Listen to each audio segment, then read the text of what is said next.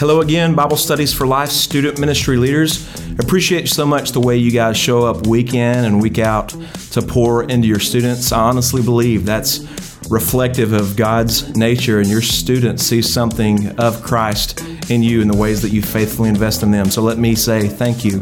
This week we're in Unit 3, and we're focusing on uh, the idea of encouragement in session, in session 2. Title of this session is actually Encourage.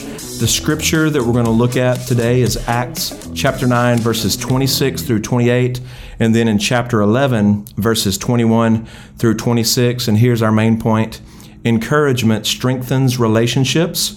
Now, Barnabas first shows up in Scripture, and the Bible speaks of him as Joseph of Cyprus. We see that in Acts chapter 4, verse 36. Now, the apostles, because of what they saw in Barnabas, because of the ways he lived day in and day out and spoke to others, really was one of the biggest things that uh, caused the apostles to give him a nickname Barnabas. Uh, we refer to this man as Barnabas, and his name means specifically son of encouragement. He had developed such a reputation of building others up, and when the early church thought of an encourager, they thought immediately of Barnabas, and the nickname stuck such that we refer to him in that way today. It's pretty amazing that he was known to that point uh, of, of being an encourager like that. So here's what happened um, when Paul came to know Christ, had the encounter with Christ. Um, he was called to do some uh, some specific things. God had a calling on his life, but the church they had known Paul as a persecutor of the church, as one wholeheartedly opposed to Jesus. Paul, in fact, um, had been involved in seeing Christians murdered. So the fact that the leaders of the church were a little bit hesitant uh, to go all in on Paul after he professed to have followed Christ, I mean, it, it makes sense that they would have been tentative about moving forward. But Barnabas encouraged the apostles to take a chance on Paul, and we see how the story turns out, right? Paul was used by God, and Barnabas was instrumental of um, Paul's being trusted by the church in Jerusalem to carry out his ministry.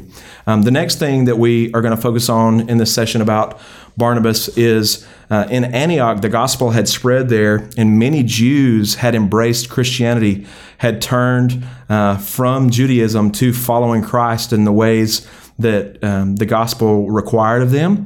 And they had begun to spread the gospel to Gentiles as well. And as a result, Greeks in the region were coming to faith in Christ.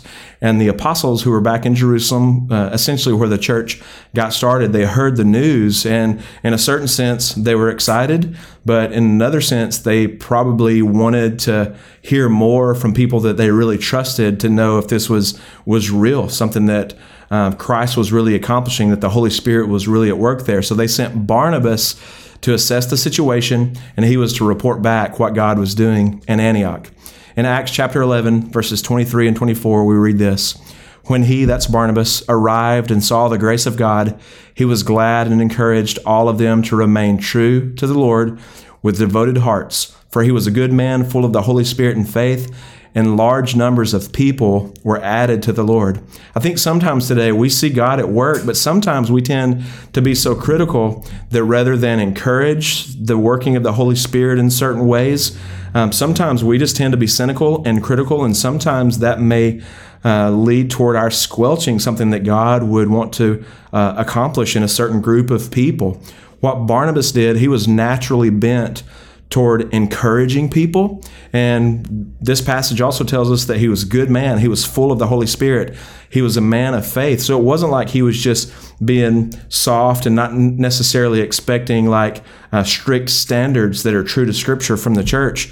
He arrived in Antioch saw what was going on, and the Holy Spirit led him according to his natural tendencies to encourage these people. He recognized that it really was the Holy Spirit at work, and he encouraged them in what was going on there. Uh, um, just encouraged them to remain true to the Lord, to maintain devoted hearts, and many, many people were added to the church as they came to faith in Christ. Here's the practical question What might hold us back from encouraging others? I think sometimes it's just, like I mentioned earlier, we tend to be critical or cynical. Other times it just may um, be a stretch for us to step out of our comfort zone and encourage others um, just with uh, specific words in terms of their spiritual life, their faith, their walk.